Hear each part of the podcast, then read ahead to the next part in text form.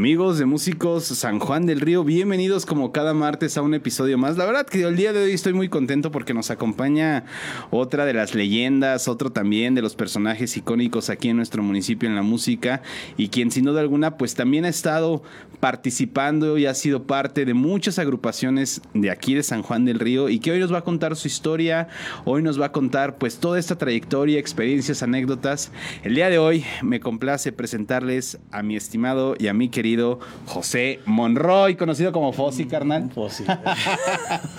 ¿Cómo estás? No, muy, muy bien. Muy agradecido que me hayas invitado a tu programa. Para mí es un privilegio estar aquí. No, hombre, carnal. En este programa, pues vienen los mejores músicos y gracias por darme la oportunidad. No, hombre, mi estimado José, no, no, no. A este no. universo que estás creando, este megaverso. Muchas gracias. No, hombre, pues ahora sí que este espacio siempre lo he dicho es para todos, es Ah, para que podamos conocer, sin duda alguna. Es una parte muy interesante porque contar la historia a través de sus personajes, yo creo que no hay mejor, mejor manera de hacerlo. Mi estimado Fossi, vos, con toda la confianza.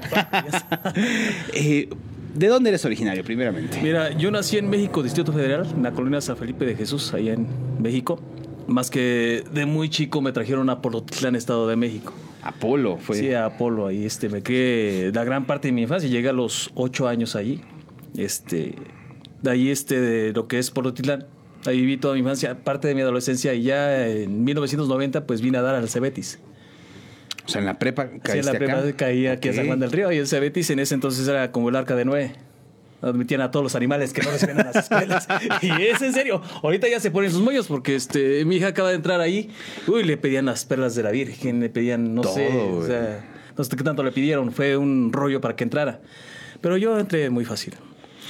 Mi Buenos estimado. Muy buenos tiempos. Era otro México. Era otro México, sin duda alguna, mi Fossi. Oye, carnal, a ver, entonces, ¿en qué momento de tu vida pues, aparece la música? ¿Cómo es? Fíjate que este. Mi, lo que es mi madre siempre me, me ha apoyado en el arte. O sea, ella me inculcó lo que es el dibujo, este, la, la actuación, la música. Siempre desde niño este, me puse todas esas cosas bonitas. Estando en México. Estando en México. Ok. ¿Sí? Ya cuando llegamos a, a Apolo de, de la ciudad de Acá, pues fue algo muy diferente. Sí, pero de todos modos, yo tenía mi consola llena de, de discos de vinilo, con toda la colección de los Beatles, con todo esto. Yo siempre fui muy, muy influenciado por el rock de los 60 Ok. Me ha encantado lo que es Enrique Guzmán, Alberto Vázquez, todo eso.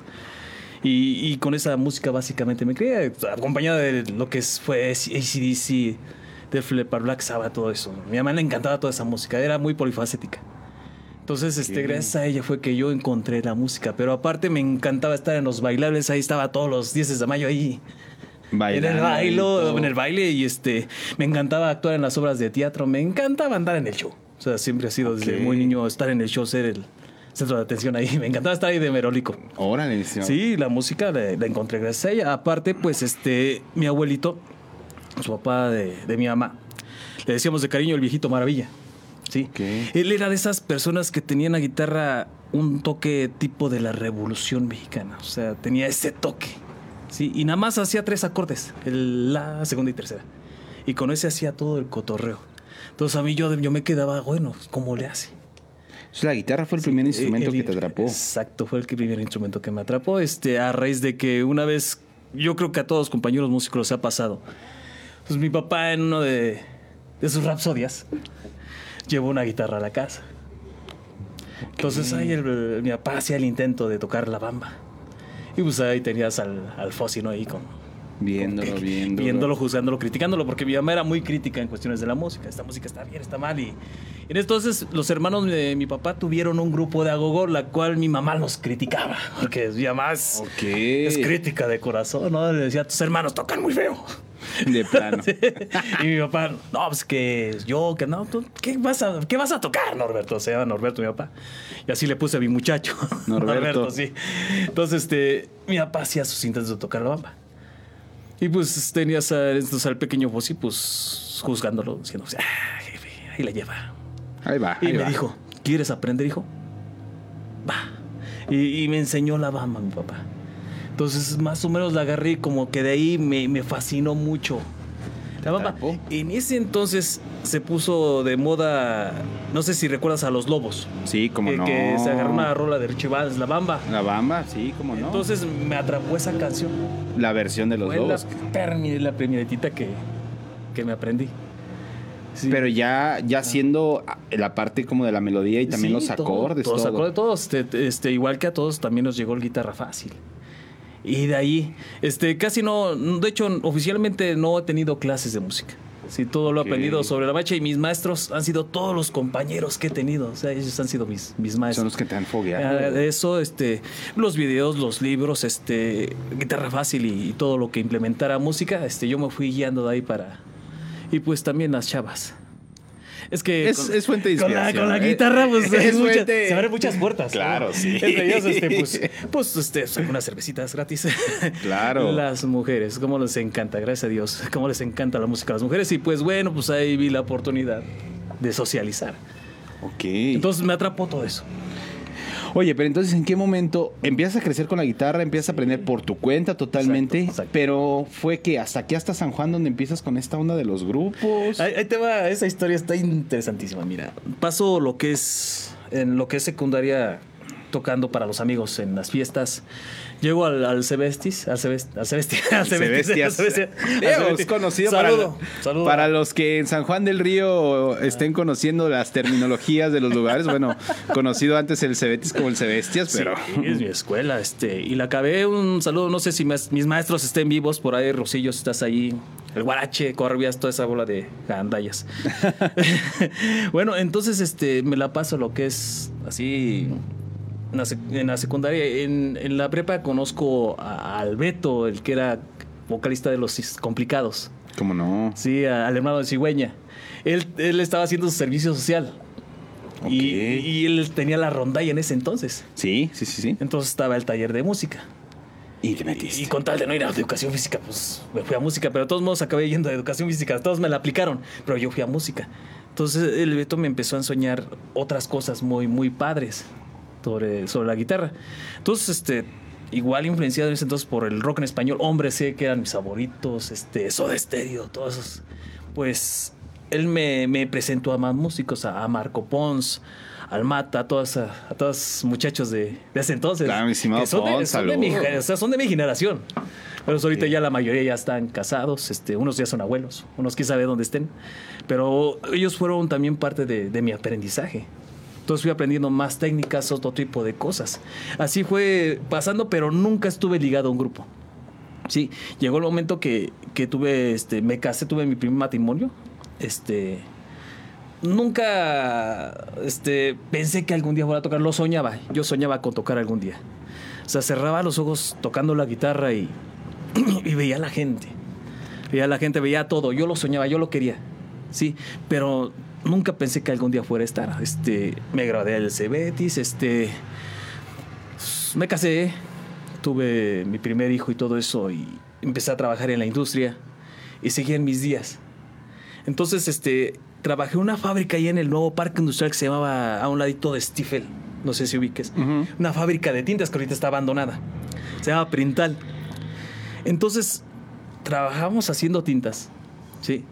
Pero aparte vigilábamos en las noches, cada tercer día me tocaba vigilar. Todos llevaban la guitarra y estaba yo y cantaba igual para todos los amigos. Entonces, este, conocí a unos camaradas del San Francisco ahí por el cuarto centenario. ¿sí? Sí, sí, sí. Y en su comunidad o en su colonia tenían un grupo. Me dijeron, oye, Fossi, dice, "tené- ahí en el rancho tienen un grupo. dice. El nombre está muy simpático. Se llama Faisano. Faisal. Está chido el nombre, o sea, como que da hambre, ¿no? Entonces, este, pues, les hace falta baterista. ¿Sabes tocar batería? No sabía tocar batería, pero sí, yo quería estar ahí. Sí. Oh, so- soy un chingón, soy un experto, pónganme lo que quieran. No sabía, pero yo la idea era estar ahí. Sí, Entonces, ganas. llego y conozco a un camarada, le decimos el Mara. Se llama Rogelio Bárcenas, le decimos el Mara. Entonces, él tocaba el bajo y cantaba. A Otro que le decían, un chavito le decían en sombras hacia el teclado. Y llegué yo, pues agarra la batería y pues lo único que sabía el, el Ice Ice Baby. Claro. y, de, y ya te cuenta, pues, de allá lo que más o menos había visto, pues, medio que tocaba el norte. O sea, yo no sabía nada, pero sí el intento. Entonces fue, fue chistoso porque fue un grupo donde jamás el resto de los compañeros fue a ensayar. Entonces, este, yo me quedé, pues bueno, ¿qué está pasando? En ese momento, o sea, como si, no sé, Dios dijera, no, no, no, sufre, sufre, Fossi. Llega un, un gran amigo, se llama Enrique Guevara, tiene una funeraria por ahí, te encargo mi caja. Este, llega y, fíjate hasta el nombre, sí, hasta el modo de hablar ese. ¿Qué están haciendo? Pero así hablaba. así, así hablaba. No, tratando de ensayar. Pues ve- veo que no hay nadie. Pero hazte cuenta así como así hablaba el cuate. No hay nadie. Miren, yo tengo un grupo. Pero así, así hablaba. Y todos así era. ¿Qué, qué tranza? O sea, se hacía- ese brother, no? o sea, nos está, nos está cotorreando. ¿Qué tranza? En el Pedre. Se llama Caprichos. Capricho. Él, él es cuñado, o era cuñado, no sé si todavía, de Chuchoteu. ¿Cómo no? De Don Sí. Jesús. Entonces, este. Pues no tuvimos más remedio. Me dijo el más, ¿cómo ves? Nuestros canijos no van a venir. Sí, bueno, pues vamos. Llegamos al Pedregoso con el grupo Capricho. Sí. Entonces ahí conozco un, un amigazo. Un amigazo se llama Raúl de la Vega. Él llegaba y él tocaba la guitarra ahí en ese grupo. Entonces sí me, me dijo este Enrique Guevara, el Ketos, decíamos, tú no sabes tocar batería. pues no. Pero. ¿qué sabes tocar? La guitarra. Bueno, mira, yo siempre he querido tocar el bajo porque él tocaba el teclado. Vamos a cambiar a Raúl. Pero a Raúl como que no le pareció. Mi compadre Raúl, que a lo mejor está viendo la entrevista, mi hermano, qué pena. Este, lo pasó al, al teclado y a mí me pasó la guitarra Y él agarró el bajo. y él agarró el bajo. Entonces la primera canción que tocamos fue la, la muerte del garrote. Ta ta ta ta ta ta tan tan. Y me tienes clen. Otra de las observaciones, yo nunca había tocado guitarra eléctrica. Siempre había tocado guitarra La- acústica. la acústica. Entonces la eléctrica será lo mismo, pero no es lo mismo. Este, son, son otros matices. Son otras, otras pisadillas diferentes a lo que es la guitarra acústica. No, no es exactamente lo mismo. Entonces sí me costó mucho trabajo. Y, en el primer ensayo me preguntó Enrique, ¿de dónde eres? Yo en ese entonces todavía vivía en Polo. Sí, hace cuenta, eh, iba a la escuela y llegaba a Polo así, sí, sí, así me la pasaba. Entonces trabajaba y me iba para Polo, todavía no me entregaban una casa de Infonavit que había sacado. Entonces sí, en el primer ensayo, o sea, me tembló y me dijo, es que no sé si aceptarte, o sea, eres de lejos, ¿y eso qué? O sea, yo creo que con las ganas es, es padre, ¿no? Es a echarle ganas. Es que no vives aquí, mira, me van a entregar mi casa ya muy pronto. Solamente dame la oportunidad. Lo pensó. o sea, Enrique Guevara es una persona muy, muy meticulosa. Y que si me estás oyendo, pues, eh, así de que la pensaba. La pensaba y. Bueno, te voy a dar un chance. Y, de ahí empezó la, la odisea, ¿no? Este, ensayando, aprendiendo muchas cosas, porque yo pensé que por tocar, no sé, Hombres G o algunas canciones, o Yesterday o Blackbeard de, Ya de- McCartney, ya pensé que era todo. Lo hacía, pero no sabía cómo lo hacía o por qué lo hacía. ¿Qué? O sea, a ciegas. Entonces, este, Enrique Guevara se encargó de enseñarme el por qué lo estaba haciendo. O sea, de a qué se derivaba. O sea, no te puedo hablar de técnicas o de, de, de disonancias y todo eso, porque prácticamente casi no, no, no, las- no las puedo explicar, las puedo hacer, pero no las puedo explicar. ok. Entonces él las hizo entender a su manera. Entonces de ahí fuimos evolucionando poco a poco, poco a poco. O sea, este, Era un grupo versátil. sí era, tratábamos de ser versátiles. Ok. Entonces, este, me dijo, ¿puedes cantar? Pues creo que sí. ¿Qué puedes cantarnos? Y, y yo siempre me ha gustado el rock de los 60 Entonces, este, le dije, pues el rock de la cárcel. Era el único que me sabía bien así con el reguinte y todo. O sea, lo, lo dominaba bien. O tenía más seguridad en este momento. Ok. Entonces, este, la tocamos. Obvio, pues no, no sonaba como el disco, pero por lo menos mi sueño fue siempre cantar el rock de la cárcel. Y, y en ese momento cumplí uno de mis primeros sueños en la música. Dijiste, de aquí soy. No, y este. Y así fuimos evolucionando. Entré como en. a finales de noviembre del año de 1999. Sí. Y ya para el 29 de enero del año 2000 teníamos nuestro primer evento. O sea, teníamos un mes para Sí, pues para prepararse. Para prepararnos. Y, y- y él tuvo fe, o sea, la verdad sí, no. Quisiera decirte que llegamos preparados, que llegamos con el nivel, con los No, no es cierto, o sea, llegamos con ganas. Con ganas y, y con, alegría. Sí, entonces, este. Tratamos de ensayar, le dábamos lo más que podíamos.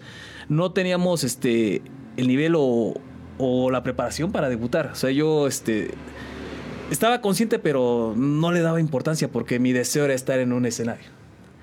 Entonces llega el, el 29 de enero. Sí, este. me, da, no sé qué contártelo. He visto. Las- no me pierdo tus entrevistas, las he Muchas visto gracias, casi, to- todas. He visto uh, músicos que la verdad te han dicho, no, es que mi primera vez el escenario me recibió con los brazos abiertos. Y de ahí mis sueños y mis ilusiones y, ay, recorrieron el mundo. Me parece fantástico. Yo quisiera contarte lo mismo, pero pues no. Llegó el 29 de enero, pero ¿qué haces cuando vas a debutar? Lo festejas. Entonces lo festejé con mis amigos y mi compadre Fernando Arenas, por ahí andas. Y mi compadre, pues echaron unos tequilazos, ¿no? unos cervezazos. Era el debut de Fossi. Por fin, compadre, por fin vas a debutar como músico. Es tu sueño. Sí, güey. Y en el cotorreo pues, nos pusimos hasta el coco. O sea, bien. Claro. Es más, desperté en el jardín de la fábrica a las 7 de la mañana y eso me despertó el frío.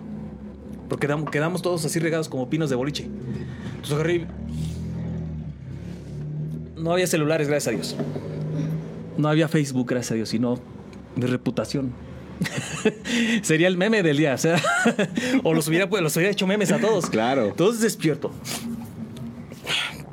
Creo con. No sé qué tenía acá, despierto y los veo a todos tirados. O sea, ¿qué horas son? Traía reloj. Oh, a las 7 de la mañana estuvo bueno. Tenía que estar este, con el Ketos como a, a las 9. Faltan dos horas y en eso llegó el relevo. No manches, pues si se la pusieron buena, ayúdame a despertarlos. Ahí les eché agua para que despertara toda la bola.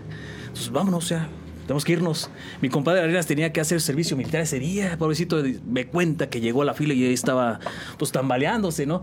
Entonces, este, yo pues como todo buen este inocente de ese momento, este, yo tenía la ilusión igual que todo el mundo de yo pensé que iba a llegar y que me iban a atender como el artista que yo creía que era, como el rey que yo merecía ser.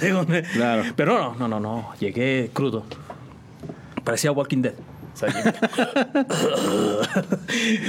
¿Cómo estás, vos? Y yo así era, bien, Bien. Empecemos, vamos a cargar las tarimas a la camioneta. ¡Ay, hijo! Y con una crudota, con mi cabeza haciéndome. shh, shh, shh.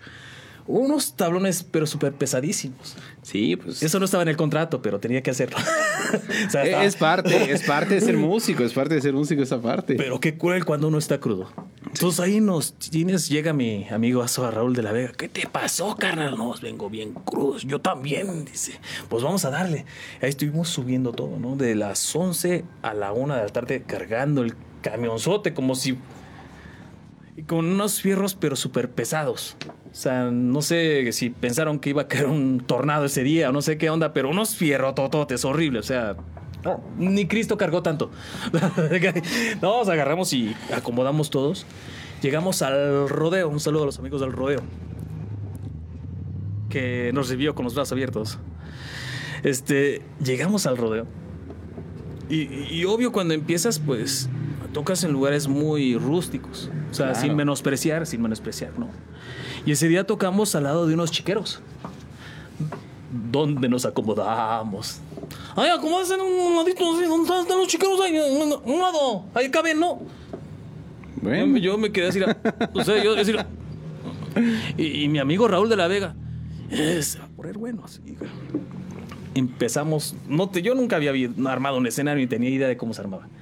Pero ese día, no, hombre, nunca voy a olvidar ese día, como en pleno sol, estábamos parados agarrando un fierro aquí, otro allá, para que otro ajuste aquí, para que otro ajuste acá, luego acá, lo hiciste al revés, tiene que desarmarlo para volverlo a armar. Y no, yo estaba así, era con el montón de calor, sudando, frío. Sí. Entonces, este, ya que acabamos de armar todo lo que es el fierrerío, van tarimotototas, o sea, sí, güey. o sea, era para armar, no sé, un búnker con esas tablas y, ponerlas, cabrón. Y todavía creo que sacaron un nivel de gota ahí. Por unas piedritas. Y estamos poniéndole piedritas para que estuviera a nivel. Yo no le vi el caso, pero lo hicieron. Dije, pues a lo mejor es para que el sonido pues, sondule chido, se vea bonito. Entonces, este. Paz, ¿no? Los amigos de San Pancho, pues, oh, vamos a ir a verte, y la joditos. Dije, pues tenemos público. Yo estaba esperando mi momento para recibir los aplausos.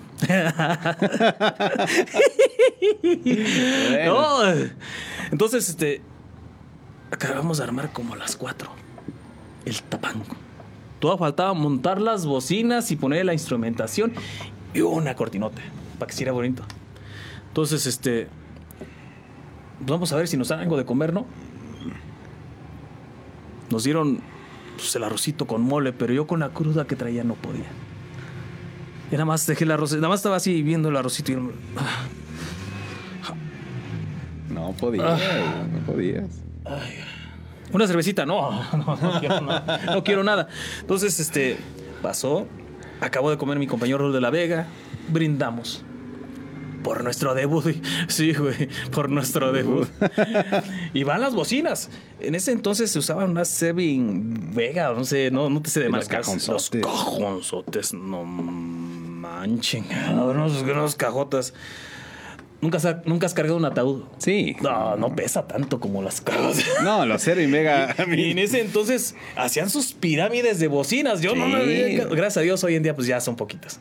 Pero no, hacían sus pirámides de, bocinas. Yo creo que los egipcios no sufrieron tanto como nosotros. Y ahora paz.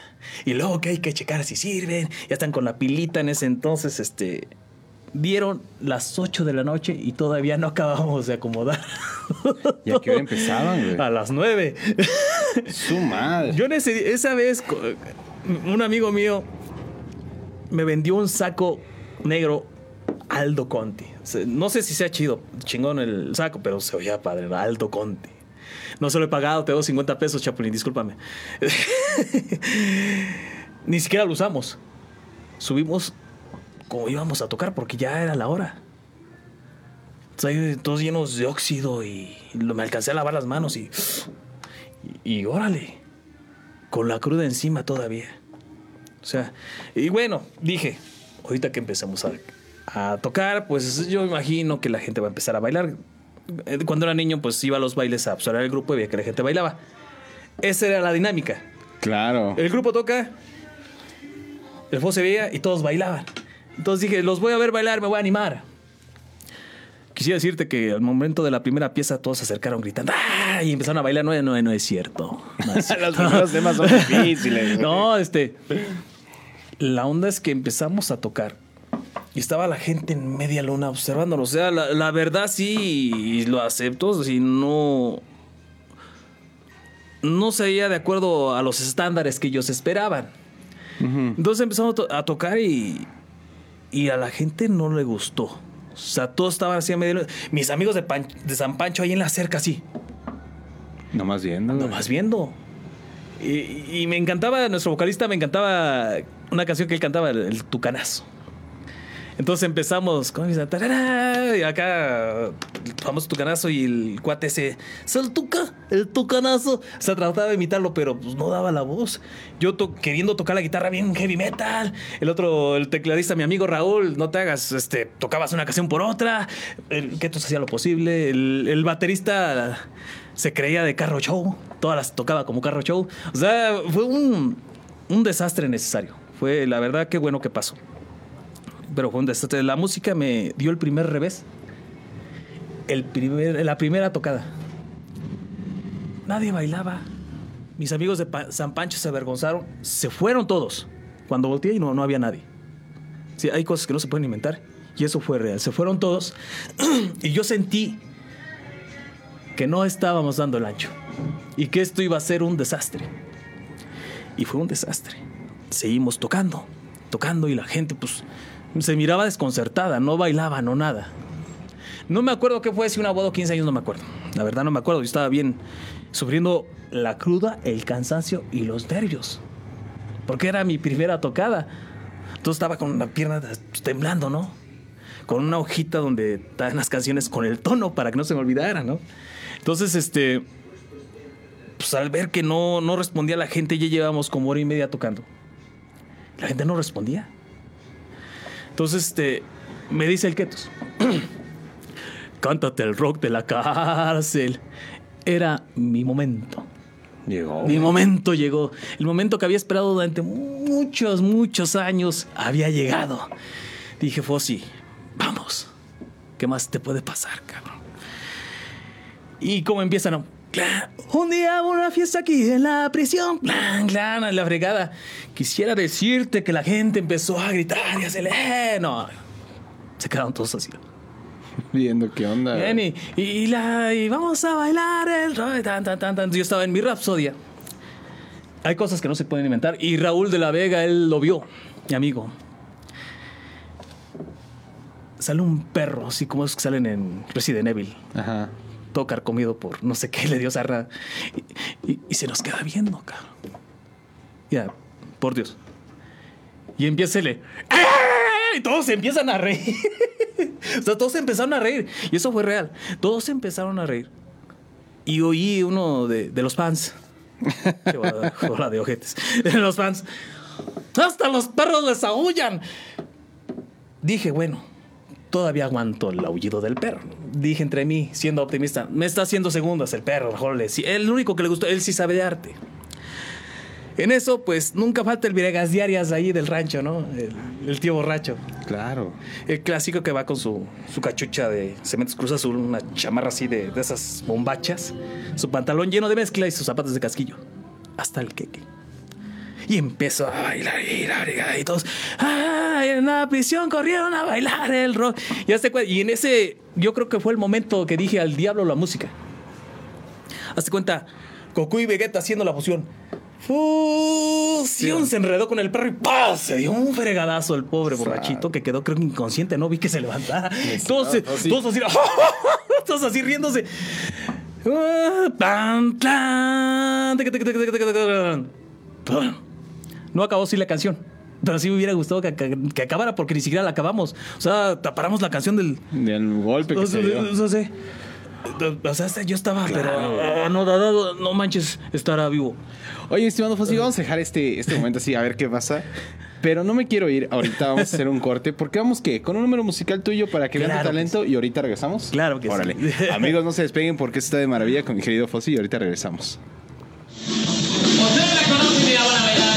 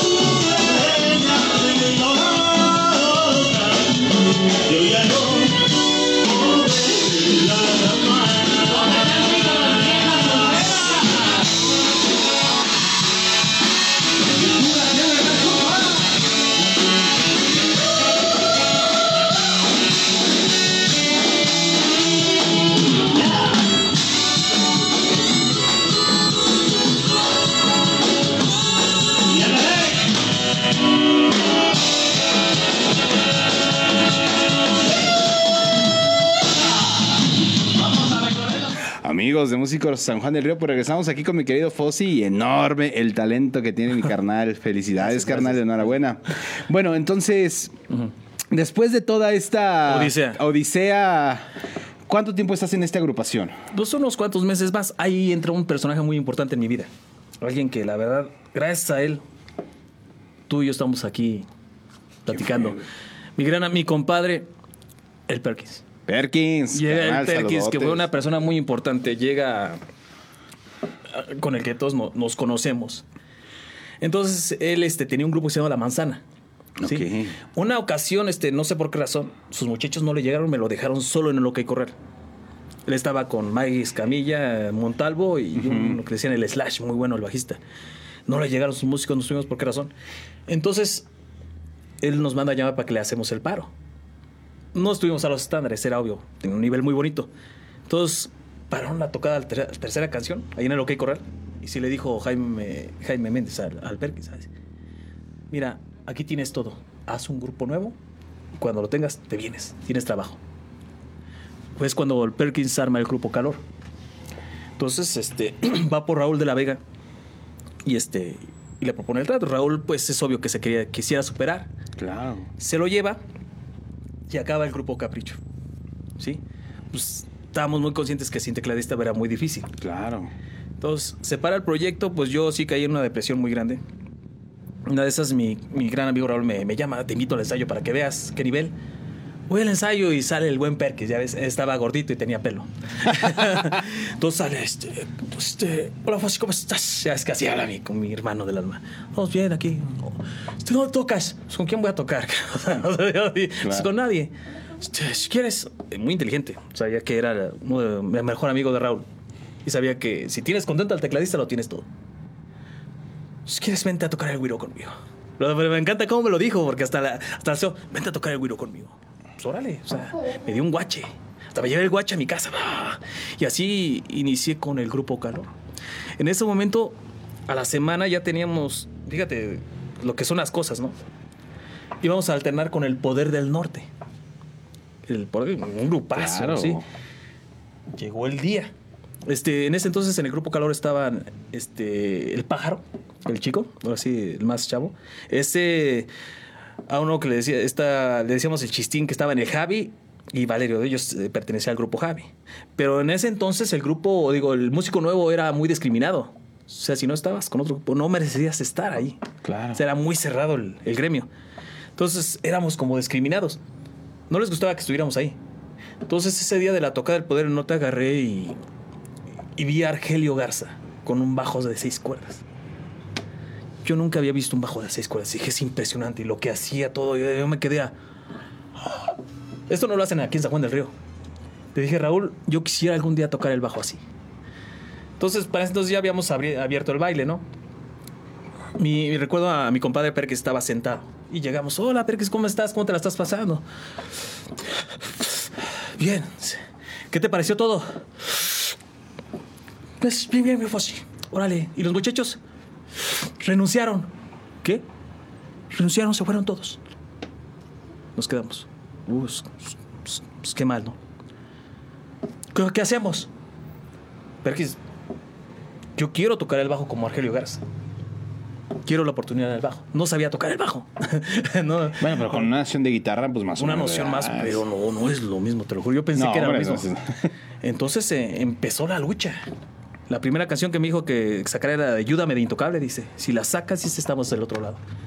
Me tardé toda la semana sacando la canción y que lo voy logrando.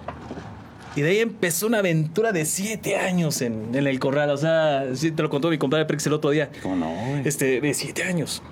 En ese entonces, su tío Don Chino, él tenía un grupo llamado Calle Real ¿Cómo no? que toca rock de los 60 Entonces bajamos de un ensayo y él iba subiendo. Y, ¿Cómo está, don Chino? Bien, se voy a ensayar con mi grupo. Órale, ¿y qué toca? Rock de los 60. Ah, le digo, un día me invita al ensayo. En ese entonces él tenía a Andrés Anaya, al Peludo, ¿Cómo no, güey? a, a varios músicos de, de ese entonces. Sí, este. Y pues me gustó. eh, La música de los 60 siempre me apasionó. Y una vez bajó, se le fueron igual a Don Chino sus músicos, se pusieron fresas, no sé qué pasó. Y bajó el Perkis. Muchachos, me encanta cómo habla mi compadre. Ayúdenme metió a ensayar, dice. Ayúdenme metió a ensayar. Este, ahorita no puedo, tengo cosas que hacer. y subimos.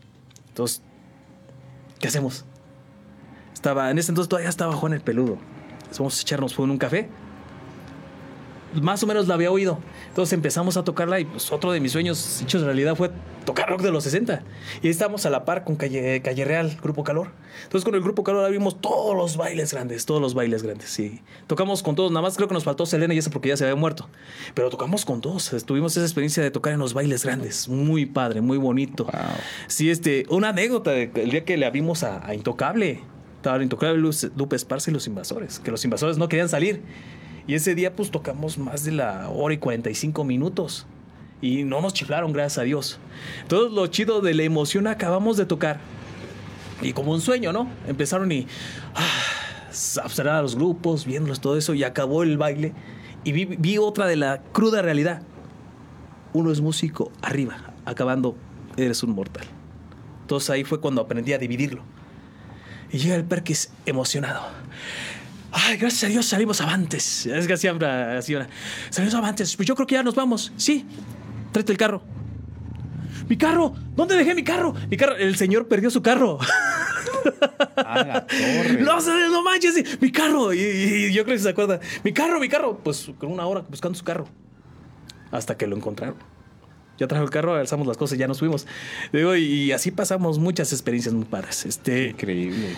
acabó nuestra etapa en el corral y de ahí este se tomó la decisión de, de ir a los bares y ir a los bares chidos y tanto como los bares acá de esos De todo, de peligrosos. todo, peligrosos, Entonces, ahí, ahí extendimos nuestra versatilidad y, y músico que no toca, ¿cómo se dice? En, en un buen De esos mar lugares. peligroso, no es buen músico. Entonces ahí fue donde nos hicimos muy versátiles, tocábamos de todo. Ahí en el corral tocábamos lo que es grupero, pero ya fuera empezamos a tocar de todo tipo de música y empezamos a evolucionar y evolucionar. Se acabó la época de calor, ya ves que la vida todos son ciclos. Claro. Quieres que cierre el ciclo para seguir progresando. Se cierra el ciclo con calor y Calle Real nos absorbe. Y otra etapa muy bonita, porque ahí alternamos con todos los grupos de la, la leyenda, los Team Tops, los hermanos Carrión, Johnny Laboriel, Enrique Guzmán, con todos ellos estuvimos. Fue, fue impresionante conocerlos. O sea, agarrar y tocar con los Team Tops que eran mis ídolos. O sea, oírlos acá con, con esa canción de... Quisiera ser libre como el viento. O sea, era precioso oírlos. O sea, era un sueño hecho realidad. Una tocada de calle real ahí en el patio colonial que organizaba Román Morales. ¿Cómo no? Sí, una voz, las mejores voces. Estaba yo tocando, no me acuerdo la- si la del último beso y la estaba cantando. Entonces vi que estaba una pareja llorando con esa canción. Entonces ahí me di cuenta que, que la verdadera misión del músico Es transmitir. no es, no es ser el ídolo, ganar dinero, no es cierto. Ser el músico es interpretar para que la gente viva ese momento. El cerebro de la, men- la mente del- de la gente es, es una, una bola de barro, un lienzo en blanco, que tú tienes que darle forma para que ellos salgan de esa realidad y la disfruten. Exacto. Entonces es lo más bonito. De allí pues pasó el tiempo, se acaba el siglo con ellos. Me jalan a, a zona 7 de Julio Martínez a tocar salsa, a aprender otros ritmos. En ese momento pues compartí con muchos grupos de, de San Juan del Río, con mucha gente. Te hablo de, de zona 7, del grupo Sandy. Sandy. De, el zona 7 es del licenciado Julio Martínez, eh, Sandy de Juan Carlos Landeros, el Orejón, un saludo.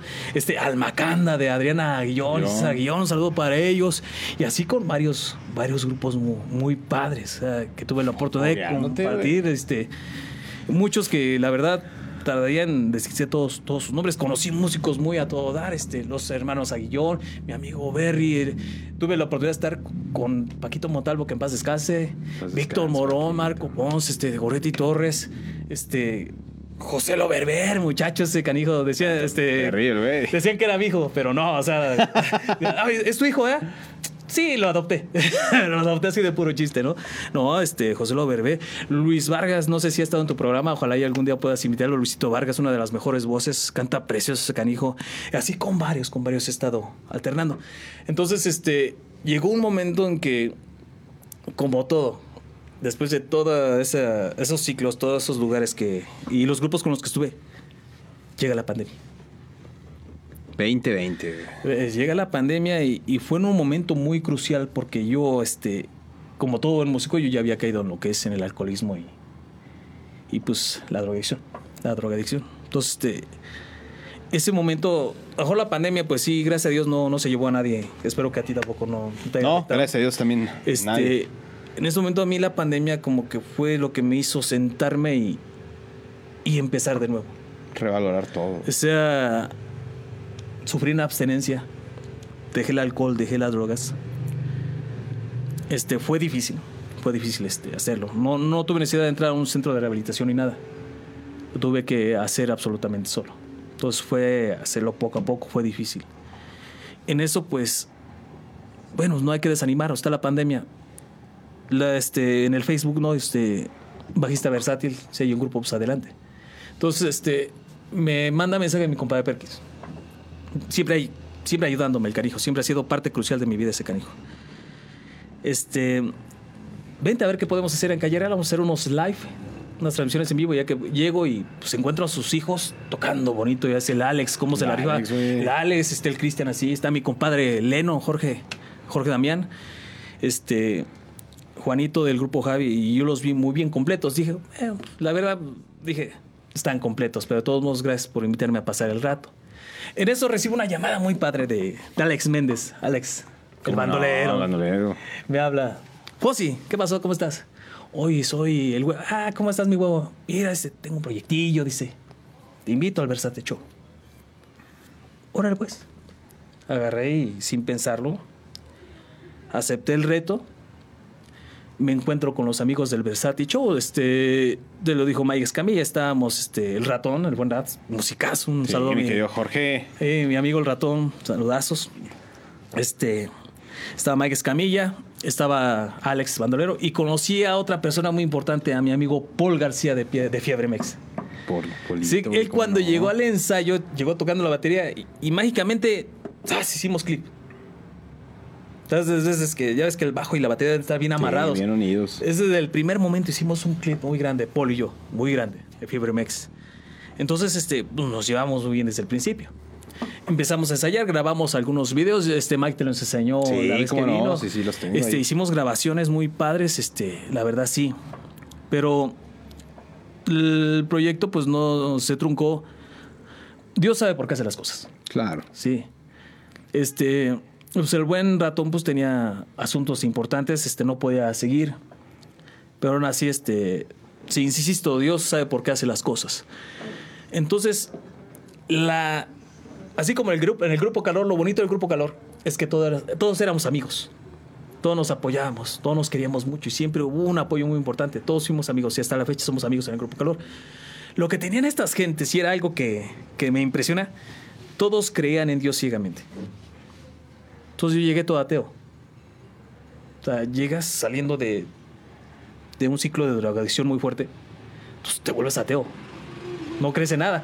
Todos esos canijos, en una, en una, este, un grupo de, de WhatsApp que mandas sus videos acá feos, ¿no? Entonces, todos esos canijos mandaban algo que yo no veía. Bendiciones, saludos, bendiciones. Dios los bendiga, paz, paz, paz, paz. Y lo que es el huevo, Mag, el ratón, más que nada él, el Paul, me fueron contagiando de esa, de esa creencia hacia Dios.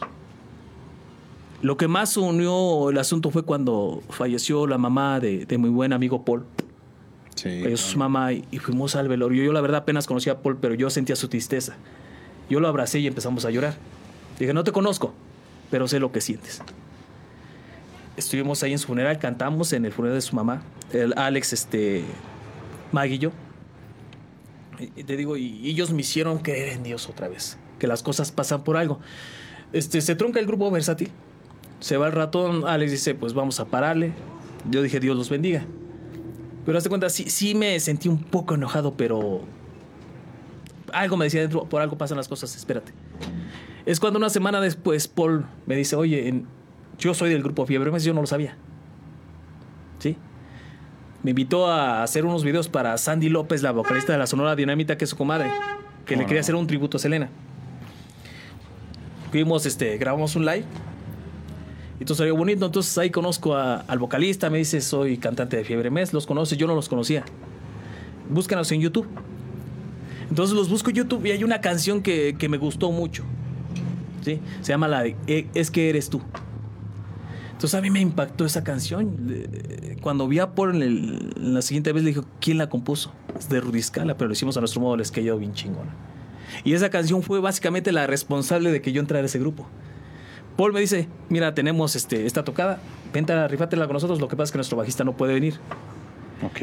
Me da su material, son canciones con arreglos de ellos.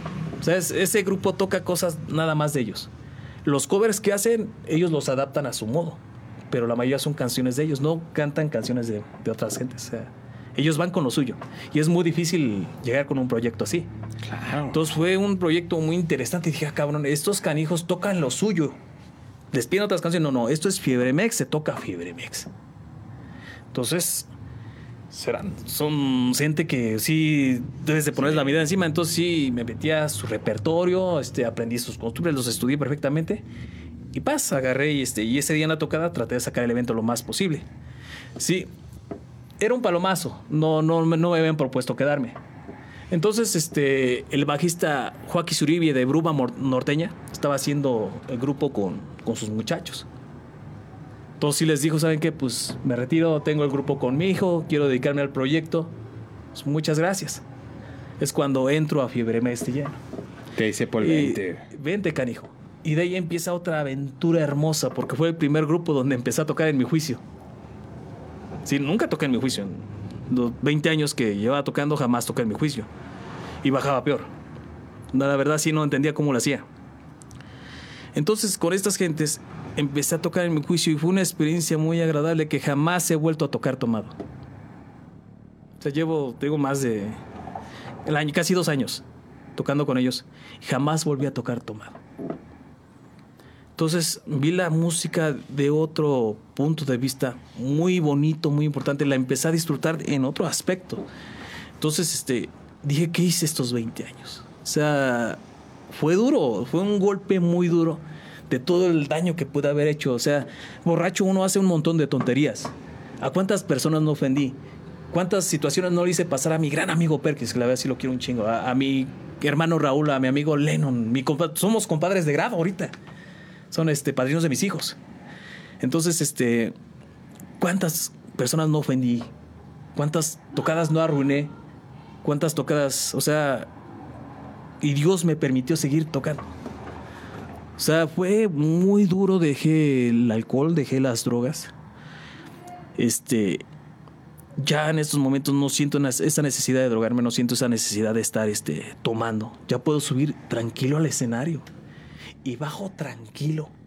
Me voy a casa, duermo y despierto bien contento, le dedico el tiempo a mis hijos, a mi esposa. Entonces Fiebre Mex fue una bendición muy grande en ese momento para mí. Y que sigue siendo, carnal. Y sigue siendo. Y, y esos canijos me llevaron a, a otras cosas que no estaba acostumbrado. Yo estaba acostumbrado a tocar en bares, en fiestas este, particulares. Esos canijos me empezaron a... eh, En los masivos sí lo hacían cuando estaba en el corral, pero pues era cada que había un baile grande. No había mucho que compartir, porque abrías. Pero en ese momento ellos, en los, estelares que vamos, estos son los estelares. Vamos a los masivos, sí, ellos son los estelares. Allá en lo que es Hidalgo, la Sierra de Hidalgo, son muy queridos. Este, Michoacán, Guanajuato, San Luis Potosí, Zacatecas, son muy conocidos fuera. Aquí casi no son muy conocidos. En el Estado de México, no se diga. Este, su música no ha pasado de moda. Ellos ganaron un concurso en el programa Se Vale, ahí en Televisa, en la época duranguense. Entonces, esos canijos tienen muchos discos, tienen varios discos ya grabados, tienen canciones en Spotify, tienen videos, tienen muchas cosas. O sea, a lo mejor todavía no este, son conocidos así a nivel nacional, como debe de ser, porque sí, la verdad se lo merecen. Pero estos señores me llevaron a otro nivel de entendimiento musical. O sea, lo que es la, la fama, no puedo percibir la fama ni, ni nada de eso, no lo percibo, sino yo percibo la música al momento. Claro. Subo, toco, trato de dar lo de mí, bajo y lo reflexiono.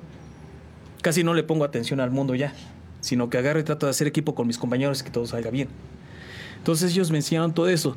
Subir, ver que la gente les grita ahorita, este, en los videos pod- podrás ver que pues la gente canta con ellos, la gente les grita, los trata. Algo que veía, se sacan fotos, dan autógrafos. O sea, son cosas que yo no veía, las cuales yo jamás pensé que volvería conocer, güey, vivir, claro. Entonces, sí, gracias a FEMEX he alcanzado un entendimiento. Este proyecto versátil. Yo sí, tal vez lamenté el hecho de que no estuviera, pero la verdad, pues qué bueno que pasó. Ellos. Ahí enseñaron- entendiste el mensaje. Entendí el mensaje, ellos me enseñaron muchas cosas y fue el versátil eso fue como para que Paul y yo nos conociéramos.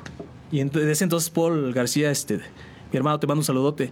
Hemos hecho una mancuerna maravillosa con su papá Don Vicente, con su primo El Peque, con su otro primo Celso. O sea, hemos hecho una- un equipo muy bonito. Qué chingón, carnal. Sí, y es otro, es otro entendimiento, otro, otra cultura musical. Perfecto. Me da mucho gusto, carnal. Carnal, pues ya llegamos a donde no quería llegar. Se disfruta. Eh, nos vamos con un videito, con eso cerramos, pero no me quiero ir sin antes dos cosas. La primera, mi estimado Fossi. Redes sociales, la gente que te está viendo, que nos está viendo, que te acaba de conocer, que quiera seguirte, que algo que quiera compartir contigo, ¿dónde te puede encontrar? O sea, en mi página de Face es Posy McCartney. Sí, en la página de Face o en la página de Fiebre Mex. Son las donde nos pueden encontrar, puede, más que nada. Increíble, carnal.